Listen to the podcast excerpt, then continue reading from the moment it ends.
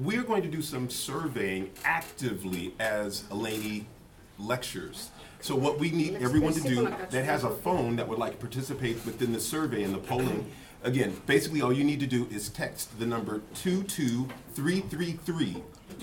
Okay? So again, basically open up your phone, go to your text app, your messages, messenger, and from messenger go 22333. Okay? And then after you do 22333, in the bottom in the text area, you put Alan H 184. So, you know, we usually say turn your phones off, but. You're going to be using your phones. So this is, this is just a little survey for, for, so we all know where, where we stand, because we never know how the other person thinks, right? And maybe sometimes they don't wanna tell us how they think. So this is anonymous, and we will It's see, completely anonymous. so, you know, um, so is it very complicated? Hi Claire. Got it? Okay? Huh? So you, in the number, where you would put the telephone number, you put in the number 222, I'm sorry, 22333. And down where you put the message, you put Alan, A-L-A-N-H 184. That will register you in, and then we'll cue you in and tell you what to do next. Okay, Okay, maybe? all right? Yes, Dan? So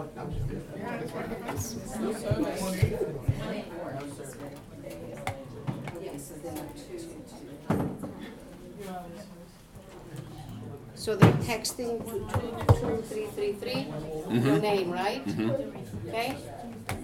Can I say it in simple Greek? Yes, you can say it in simple Greek. Simple Greek. Well, bye. So, well, it's a different screen, so. You know where you put the telephone number? You put the 22333 You're where you would put the telephone number, the You're person. texting to the person Right. two, two, three, three, three. So you're just gonna do a new text to someone at, to 22333, and then the message inside is Alan H. 184. Okay, everybody understands? Okay, so you're texting to the person two two three three three, right? Where's that? That's the person, and what you put in your text message is Alan. Alan one Alan H one eighty four. Like you know, hi Lenny. You don't put hi Lenny. You put Alan one eight four. All right, let's see. Should should be Ready for the first question? yes. So the first question is right up here on top. Is there a difference between a refugee and an immigrant? So again, basically you're going to be texting either A or B. A is yes, B is no.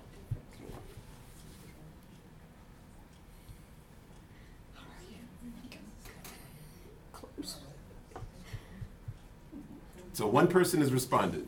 That's good. It was- oh, that was that was. Please go ahead and respond. You wanna come Yeah. in? And again, it's totally uh, anonymous. There's room The to come system doesn't here. track you. You're good. Here. Okay. Do I get yelled at if I get it wrong? No, you don't. No, we don't know who did it wrong, so you don't get yelled at.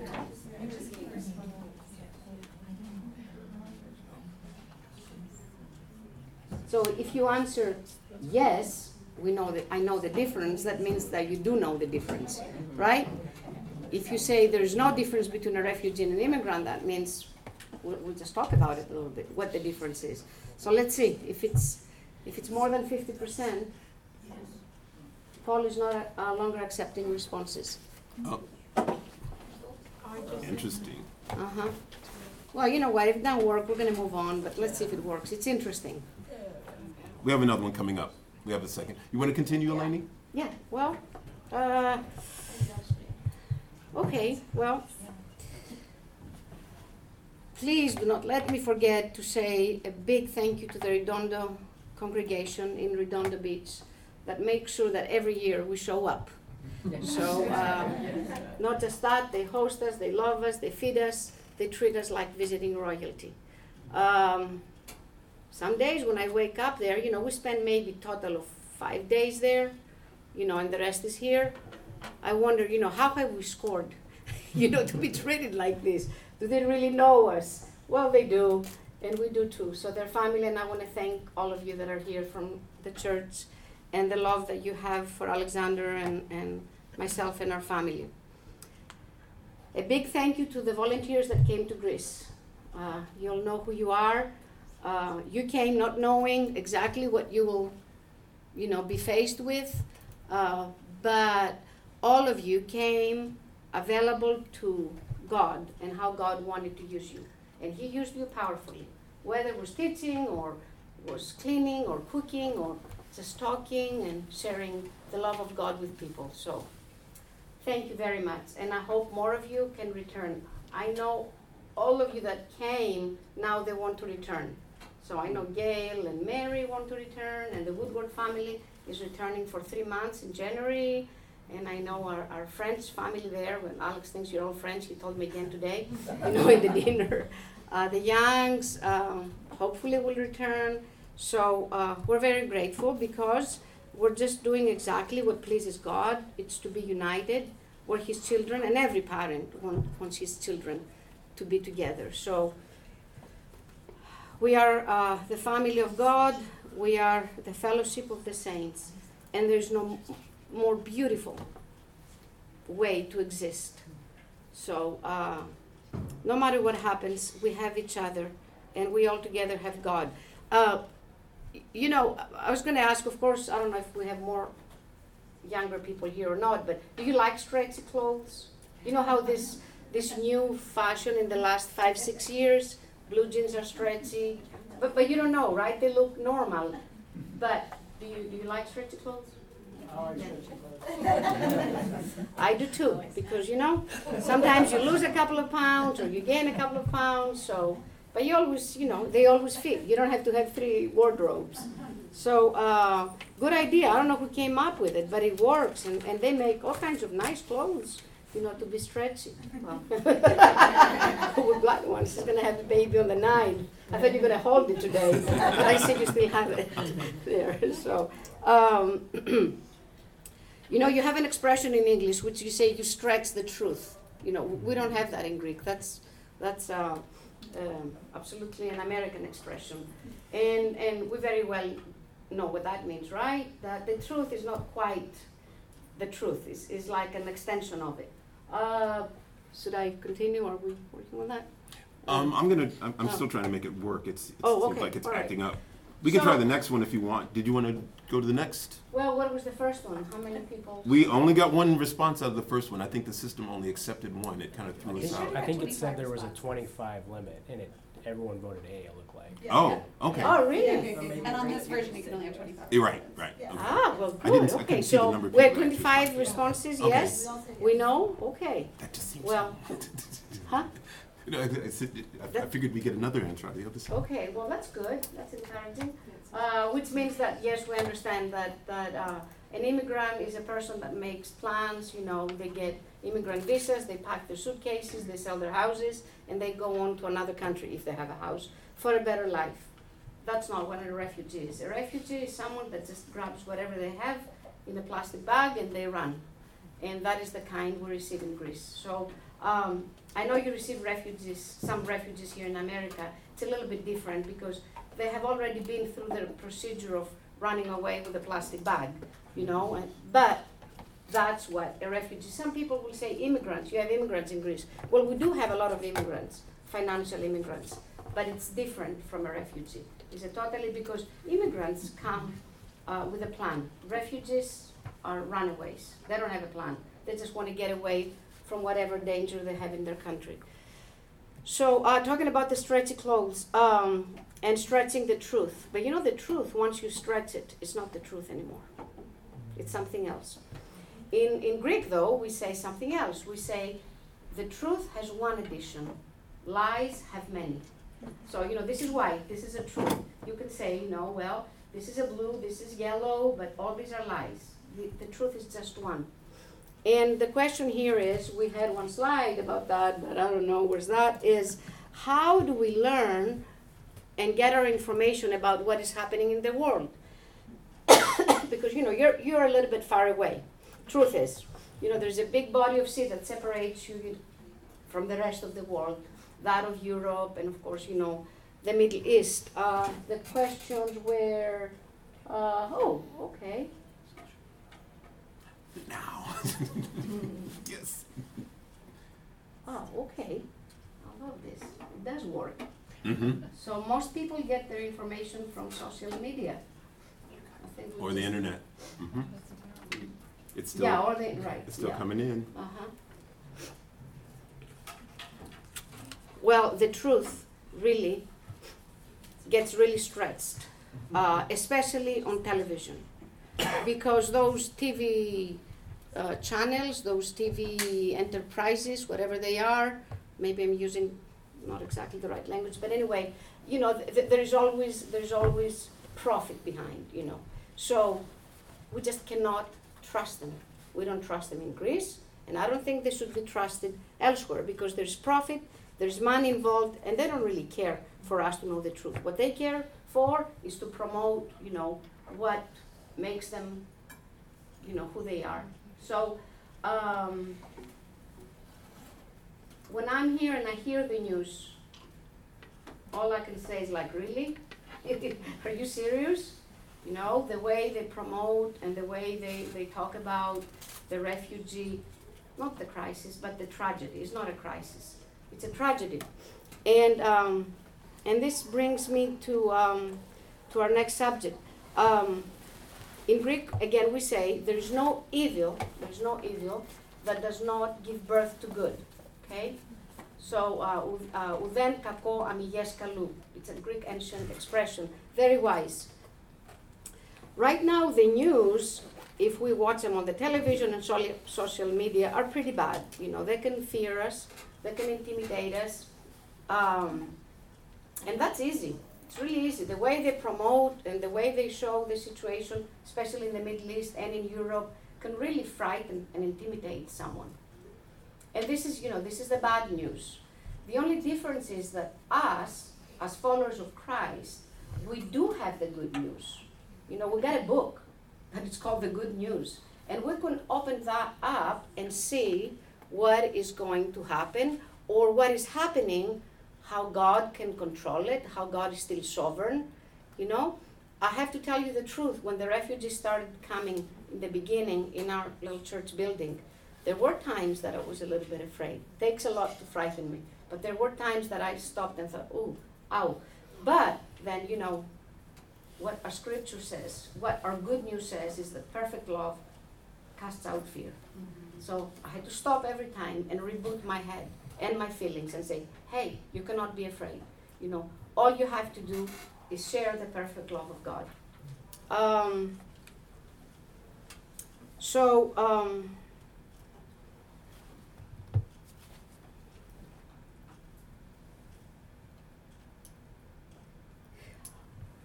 we do see right now in Greece and in our little church, that's all I know, so that's all I can talk about, that the church is changing. And for those of you that have been with us, you see that.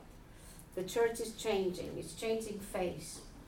Uh, the, refuge, the Christian refugees now are becoming leaders of our church. They're serving us, they're visiting our sick, they're cooking for us, they're taking care of the church while we're away. And um, you know, in the beginning, that was not a very comfortable feeling feeling for the Greek people, but now they love it. They have embraced it, and we all celebrate in this new reality. Um, you know, we could have kept the doors closed and nobody would have come in, right? But we would have missed all of these, you know, blessings, and primarily the fact that you know all of these people will see heaven with us one day. Um, I really see this as Acts 29. You know, there's no Acts 29. But I think this is the next chapter of the book of Acts. That, that there's, there's a new church created. And, and uh, I wish that all of you could come and experience it.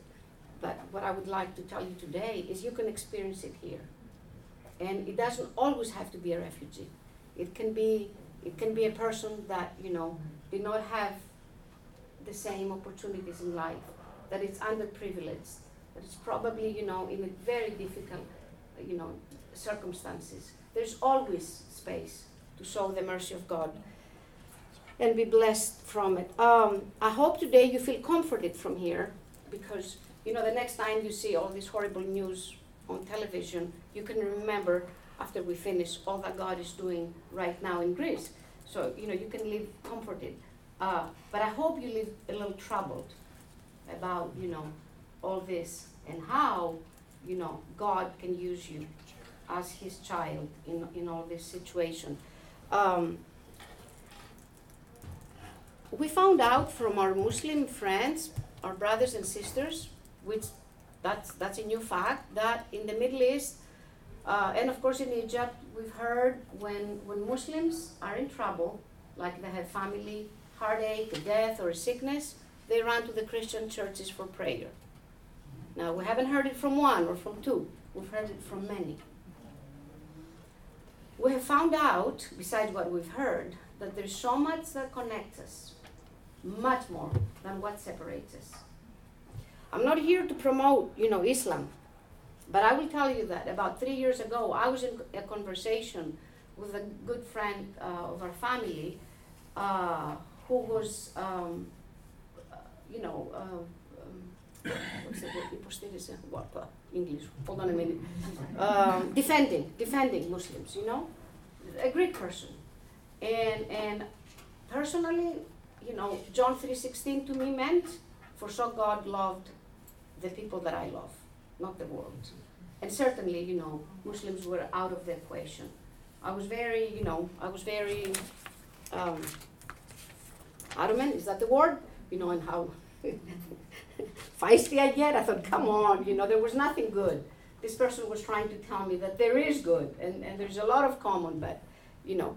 So, um, God knew my heart. He knew from a young age how I grew up in a home, just like you bring your children to Greece and they serve us.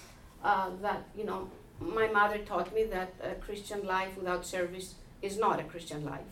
So service was just part of our of our life. You know, we always you know fed the the poor, we washed feet. You know, we cut nails of the older people. That's what we did. That's what I remember. You know how my mother trained me. So God knew my heart, and He decided two and a half years ago to take my heart and break it in a thousand pieces, in a thousand beautiful pieces, and take it all over Europe, everywhere. And this is, you know, our, our refugee families. Um, right now, we have about counted that over a thousand refugees have come through Omonia. Um, maybe 4,000 meals have been cooked and prepared. 500 volunteers, that's a rough estimate. this is not to celebrate over what we have done. This is to celebrate over what God has done through little us. So, um, I heard, I really heard the voice of God the day that we invited a lady from the street with her three children. It was on a Sunday, and she was a lady from Syria just walking the street. For those of you that have been to Greece, you know where our church building is. It's right in the middle of the city, and that's where all the refugees gather. And uh, I didn't even know where Syria was, if you asked me. You know, I heard about the war seven years ago, but if you gave me the map, I wouldn't know where it was. Well, this lady, you know, with a hijab came in the cover with her three children, and uh, she ate with us. Um, and this this river of compassion and love, you know, opened opened in me that I did not even know it was there. Um, so God did tell me, these are my people. I died for them, just like I died for you. Would you please take them in? Would you please love them? Would you please um,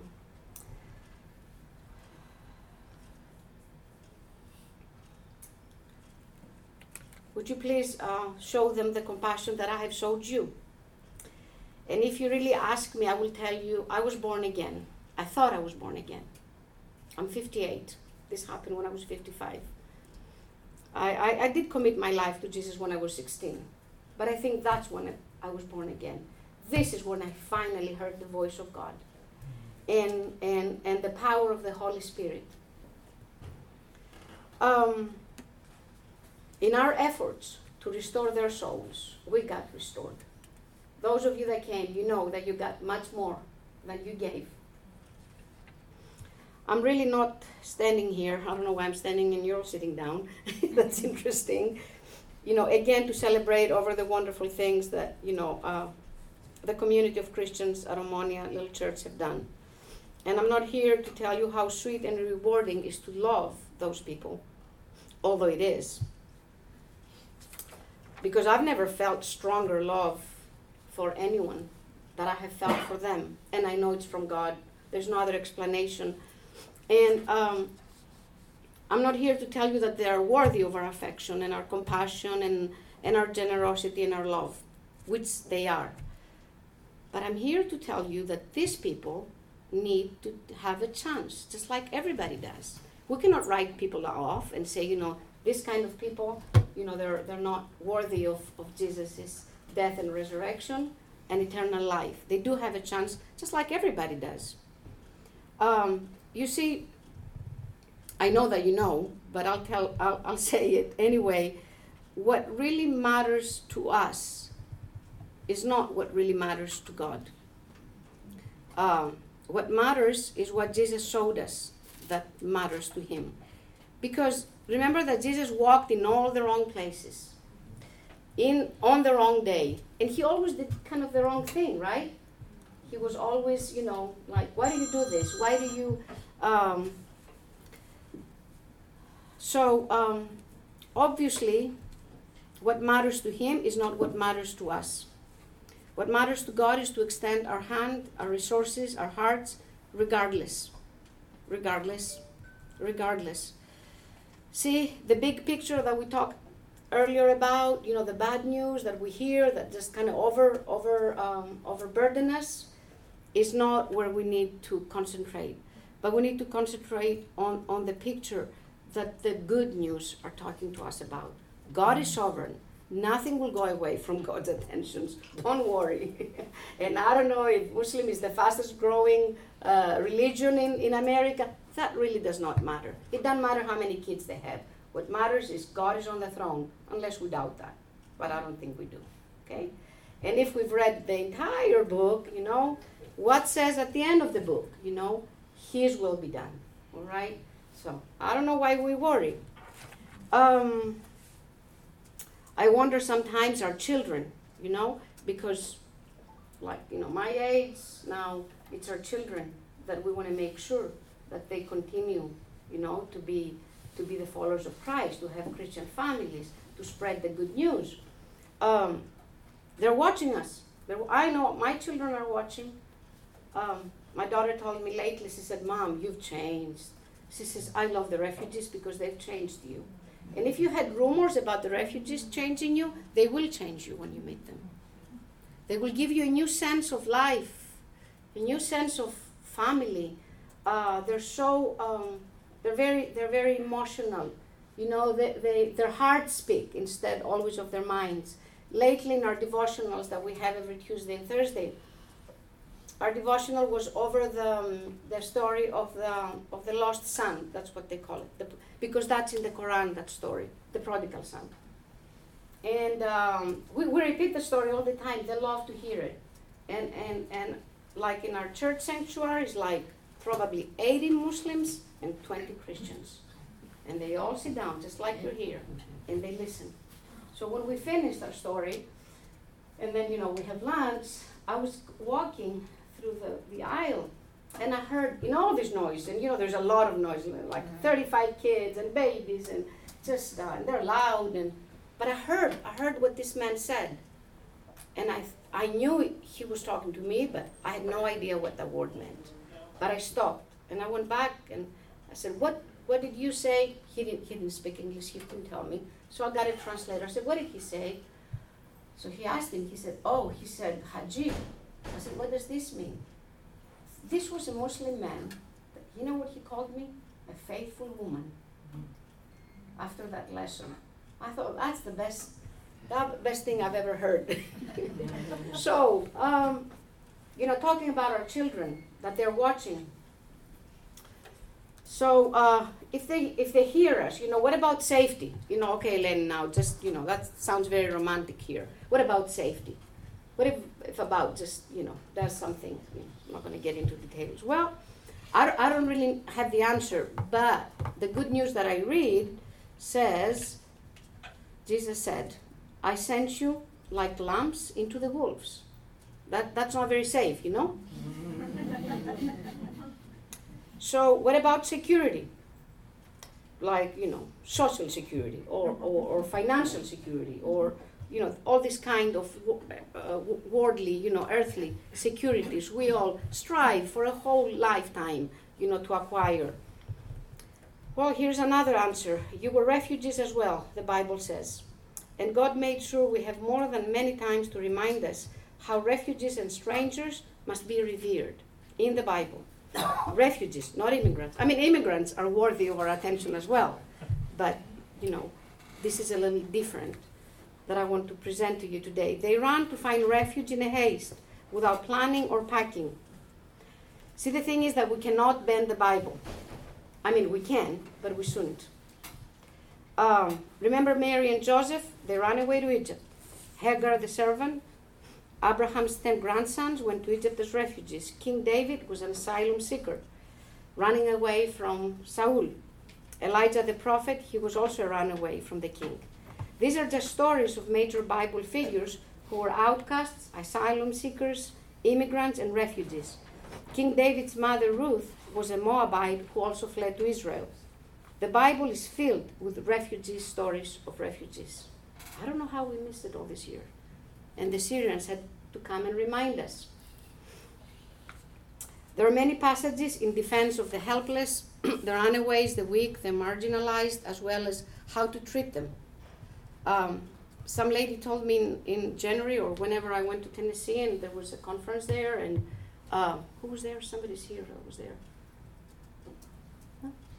Yeah, Jill was there. that lady said, "So tell us what to do. You know, how do, how do we?" I, I said, "I don't know how you're going to do it, but God showed us how to do it. So you know, you can ask God, and He will tell you. He will bring you people to your door if you pray about it." He will bring you neighbors. He will bring you somebody from work. See, the heart of God's word and his living hope is summarized into three words salvation, compassion, and equality. The rest are just visuals, only to highlight the above. Fear drives many of our decisions based on stereotypes. You know, this kind of people are like this, that kind of people are like this. Like some people that I know here, because I'm Greek, they think that uh, we're always going to be late. We're not. But just because she heard that Greek people are late, she's always worried. And we're never, I told her the other day, I said, tell me one time that I was late. She said, I don't know, but you're Greek. So she decided. So fear leads us to cut and tailor the Word of God, how it fits us. The remedy, the antidote to fear is love. Perfect love casts out fear. 1 John 4:18. The principle is one. For Jesus said, I was hungry and you fed me. I was naked and you dressed me. I was in prison and you visited me. I was sick and you took care of me. And the apostle says, you know, said, when? And he said, when you did it to the least of you. It's as if you did it to me. Uh, some days we're very tired. Some days we're very tired like get out of the car and walk like a duck you know just, everything hurts and and you know the next morning again i'm thinking okay now get up because i'm going to feed jesus again and i'm going to give him clothes and i'm going to take care of him. As simple as this and it works. Because these people receive all this love because it's not my love it's god's love and god's love is healing. Um, in just a few words, it is in the above actions, the, the actions of feeding and dressing and taking care of, in those actions of welcoming the strangers, the helpless, and those in need, that Jesus recognizes his true followers from the fake ones. in our efforts, many times to preserve ourselves, we ignore the suffering of our neighbor. We're too busy with ourselves. In that process, we, we are hurting humanity and the cause and the work of the gospel. I hope my words are not very harsh. So, just a few examples from the Bible. Treat refugees as you would want to be treated. That's Leviticus. Provide food for the hungry, Leviticus. We should love foreigners, Deuteronomy. Do not abuse foreigners, Exodus. Fight for justice for foreigners living among you, Malachi. Open your door to the traveler, Job. Invite the stranger in, Matthew. Love your neighbor like yourself, Galatians. Show mercy to your neighbor, Luke. Who holds the past, the present, and the future? Nothing goes away from God's sovereignty. We shouldn't worry. We need to make our minds up because it will help us. It will help us to be true followers of Christ. Hell and heaven, heaven are eternal. I would rather sacrifice my safety, my passion, my comfort, and never regret that I sacrificed their eternity for my benefits. To risk all that I am and have, including my peace on earth, so they can see heaven one day. To do the unthinkable and pour my life just like Jesus did for me. See, the doors have opened for them to come out, not for us to go in. Christians have been praying for years. That's all I ever heard as a child, as a young adult. For the doors to be open. Nobody said which doors, though. You know, I didn't know which doors were there. The doors to be well, the doors have been opened. The hinges have taken off, and these people are just coming to us. Um, and you know what? They're coming to stay. we really wanted God to reach them with the gospel, so uh, He moved them over to us and said, "Here, this is the answer to your prayers. Here they are. Love them." Um, you know what? If you don't have a, a, a, hijab, you know what the hijab is, huh? right? If you don't have a hijab covered lady in your neighborhood, you will soon. It won't be long that you will. So let's prepare ourselves. Let's brace ourselves. This is a glorious opportunity that we have as followers of Christ. They have come to stay just like those that are hungry for a loving God, those faraway strangers, those people that we, I, we didn't even know, I don't know, probably know better geography than I do, but I had no idea where exactly Afghanistan was. I know now. They ring the bell of our little church and we open the door. In the beginning, to tell you the truth, we did not know what to do. We were a bit afraid, we were mostly ignorant. All we knew was to hug him, to kiss him, to let him come in.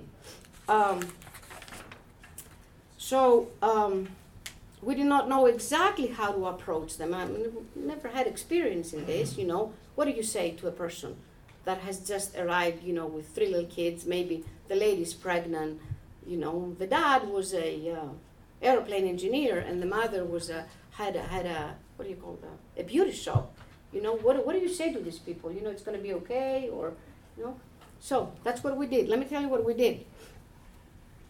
We cooked, we cleaned, we found whatever godly Arabic material we could find, books, we made tea, we bought lots of cookies, we prepared cots for the babies, we bought diapers, formula milk, lots of sugar. They put six spoons, if you want to know, 60 spoons in the cup. Uh, and we just waited at the door. We hugged them, we kissed them, we welcomed them, not only into the building, but into our hearts, into our homes, and into our lives. Some of my neighbors, well, the first time one of my neighbors said, she said, Lenny, Friday night, I saw these women arriving, and she told her husband, because the husband said, where are these people going, you know, the, they said, oh, they're going to Eleni's. They know, see, you know, This is really the best love story I've ever been part of, the best love story I've experienced. We've seen miracles, one after the other. Uh, if we have enough time, I have no idea what time it is. We're doing So, uh, I'll share a couple of stories with you. Um, there's hundreds of them, but we don't have time. You know, one day in, in heaven, we're going to hear all of these stories.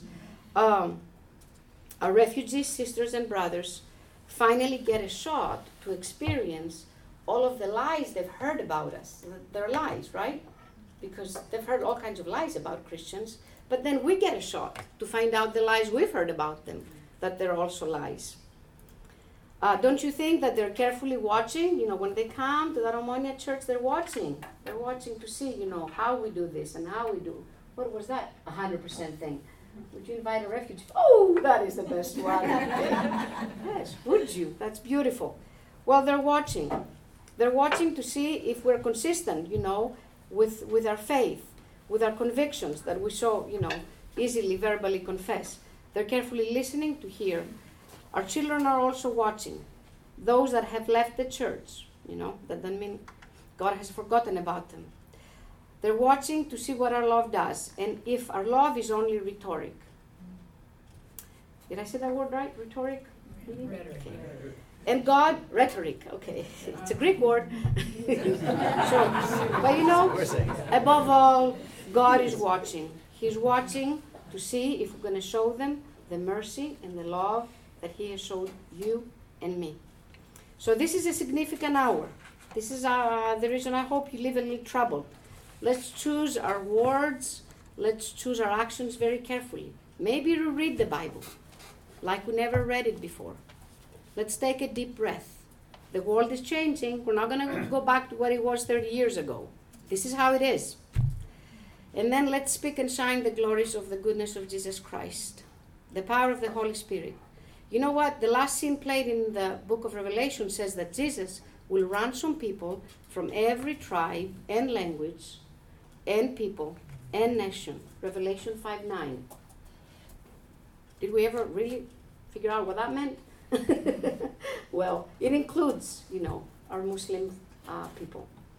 So we have every scriptural and observable, observable reason to believe there will be thousands and thousands more Muslims that accept Christ in that great crowd worshiping the Savior.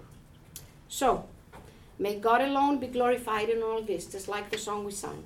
And may we greet our Middle Eastern friends in heaven with a holy kiss. Now, we've got a couple of stories, but um, before the stories, maybe we want to see this little video. Um, I know that there's no class here after this, so when you feel like you want to go, you can go. Okay. There's not another class, right? After after this, so you're you know you want we want to misunderstand you if you need to go. But okay, let's do. I think this is like five minutes. This video. Uh, okay, this is this is a, a I, I shared it last year. One second, and the only reason I want to share it again is because this is what was going on last year at Omonia, but then we have a second video, what is happening this year. I'm afraid of what might happen next year. I might, I might ask for asylum in some other country and leave. But just to, I want you to see the difference. This video here shows you what happens in the floor of our church building, okay, like the sanctuary and a fellowship room. As of last June, we rented the top floor, which is about the same size. And that's where we have an English school with 63 students, three different classes, beginners, uh, intermediate, and uh, advanced. And it's all ages from 15 years and up. We have a huge clothing ministry. We have uh, legal support. We have lawyers that help our refugees with our legal with their legal challenges. Uh, soon we're going to have a clinic, a medical clinic, uh, so our doctors can come and, and visit um, and help our people. Um, what else do we do? We have children's, you know, ministry for about 35, 40 children. What else do we do up there? Um, and we also have a barber shop. One of our refugee young men left, went to Lithuania. He was a barber. He got more educated there. He became like an instructor. So he came back about two months ago, and he comes. He, he's going to be coming uh, regularly every three months to train our young men to become barbers. I mean, he's like a celebrity. He's all over the Lithuanian news. Right. He's on YouTube. So, um, so now we have a barber shop, and every every I think other week they do YouTube, not YouTube. What you? They connect over the internet. So you know he continues to train them. Uh, it's it's a beautiful. You know, sometimes I walk into the second floor and I thought, now who did this? You know, this is this is too beautiful. It's too perfect. Instead of all of those kids to be out in the city, you know, smoking or just doing the wrong thing, being in the wrong company. You know, they're in the presence of God, learning, you know, about Him, learning English. So it is a slice of heaven. So the second video, you will see the upstairs. So, Being faced with this glorious opportunity of the refugees coming to our doorstep, literally coming to our door, and um, we have responded. In the beginning, you know, we were very ignorant and we were very fearful because we did not know. We didn't even know where to put the Arabic and Farsi Bibles. We thought, what if we just hide them, you know, on the bottom? But then slowly, slowly, we saw that they want to read.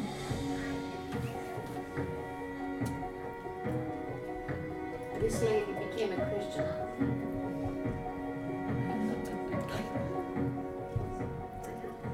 Right now, we have about 100, sometimes 140 people, but we have to put a sign outside and say, we can't have any more. God is continuing blessing us with the opportunity. Uh, he brings us the people who believe. Now, it is a risk, but it's a risk to love, right? no matter who the person you're going to love is. So love is a risk, but God chose to love us. You know, the Bible says that perfect love casts out fear. And if there's a title for what God has just placed in my hands, that's what it is. The perfect love casts out fear.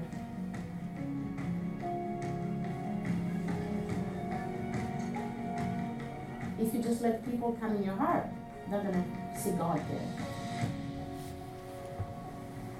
I don't think we have a choice as Christians. We need to extend our, our hand and our heart and our resources.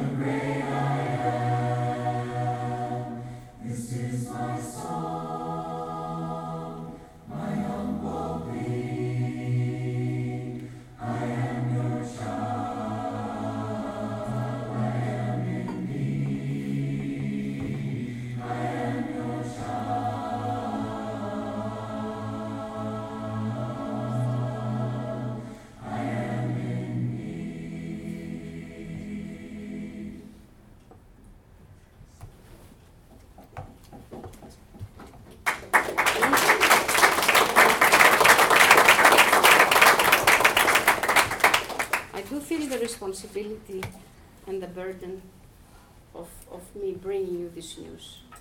Uh, we don't want to adver- advertise again what we do. This is what God is doing because no person can do this. No person can take people from Afghanistan, Iraq, Iran, Syria, Greece, America, and put them in a building together in this harmony. And those of you that have come, you know that we have harmony. And men and women together, which is so unlike, you know, their culture. So only God could have done this, and He has.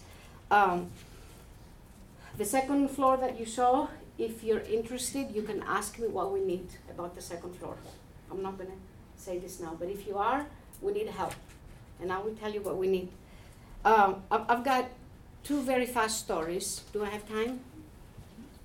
five minutes. Five minutes? Okay. Well, okay, I'll try.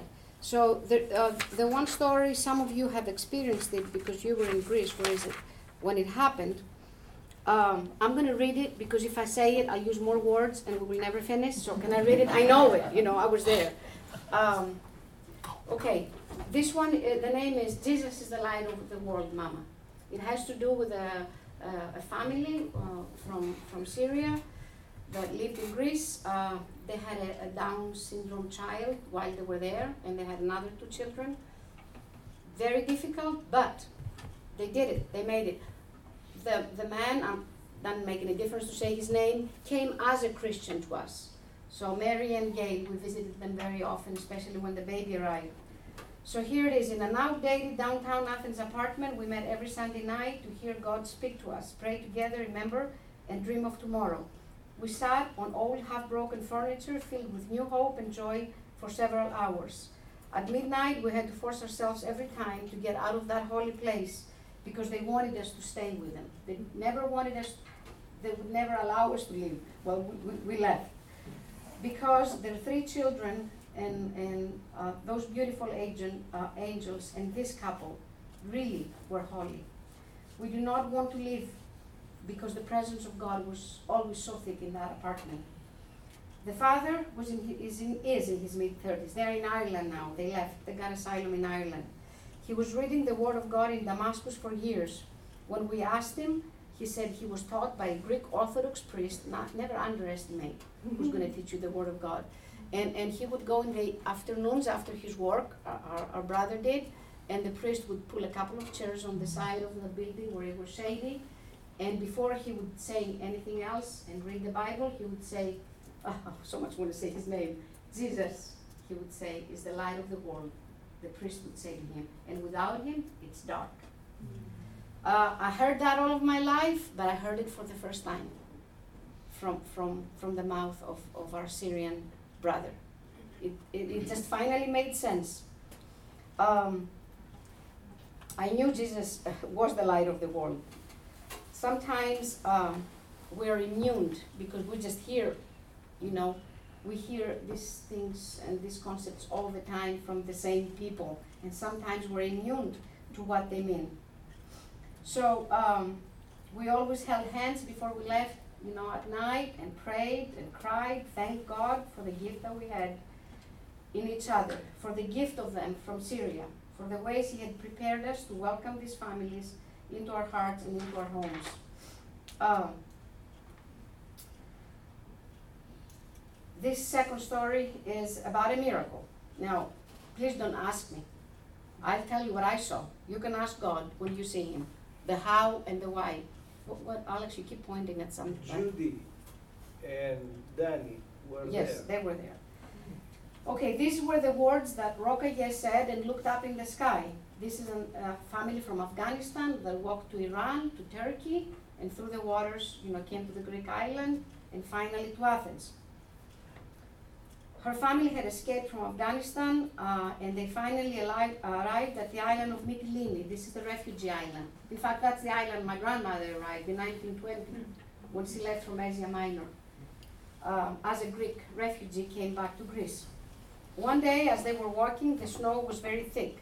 Carrying Sahar, the mother was carrying her daughter Sahar, 15 year old daughter, that had polio, became more and more difficult. Sahar could not walk anymore. She could not walk, period. Her mother carried her on her back. When the mother finally fell down, the daughter told her, just take the other two children and, and dad and go, just leave me to die. You know, they, they, just couldn't carry, carry her. So finally, Rokayel looked up in the sky and she said, No, I can't read this. I to go." she looked up in the sky and she said, Well, Jesus, I heard you, ha- you help people when they need you. She had heard about him. Somebody had told her, Well, can you please help us now? So she said she picked up um, Sahar. I'm sorry, I'm saying the names, just forget the names.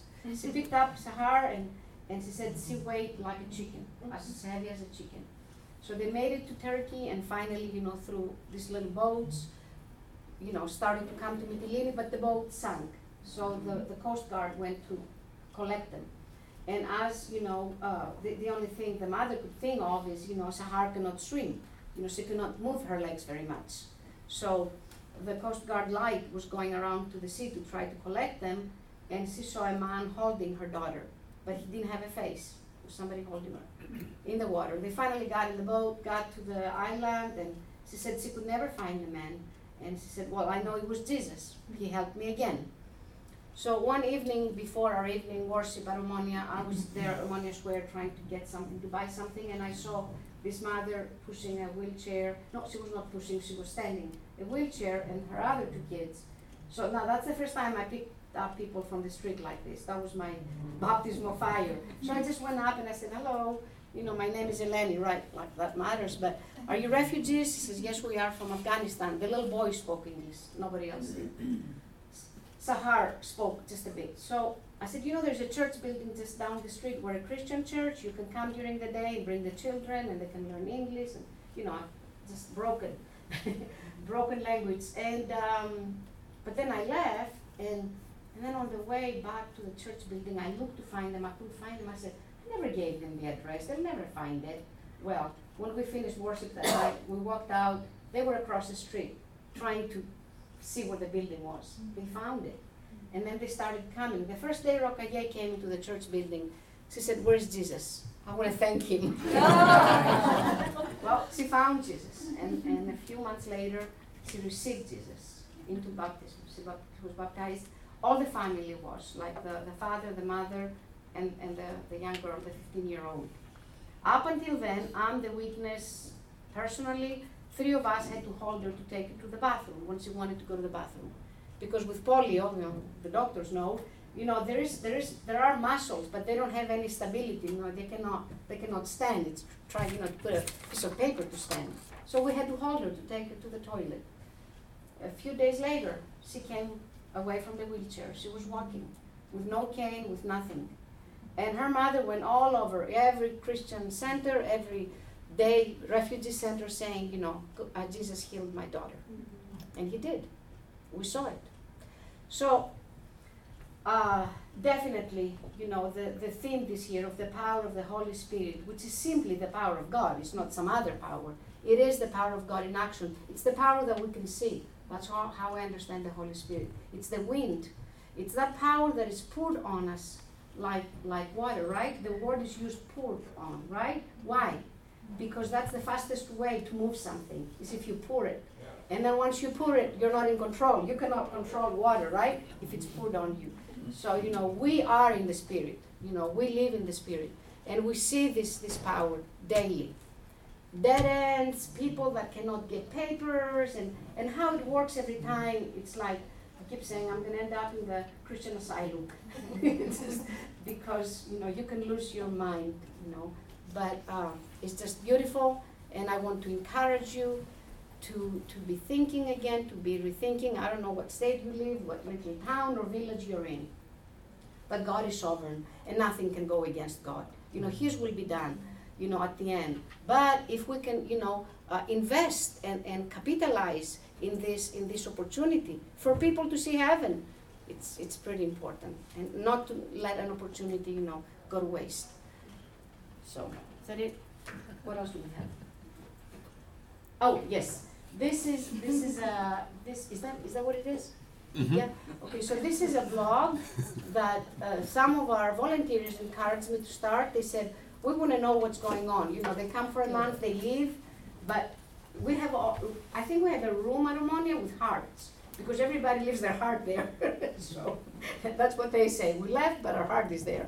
So what uh, they encouraged me to do is to do this blog. So one, one little girl that used to live in Greece, her name is Ali, she helped me do this.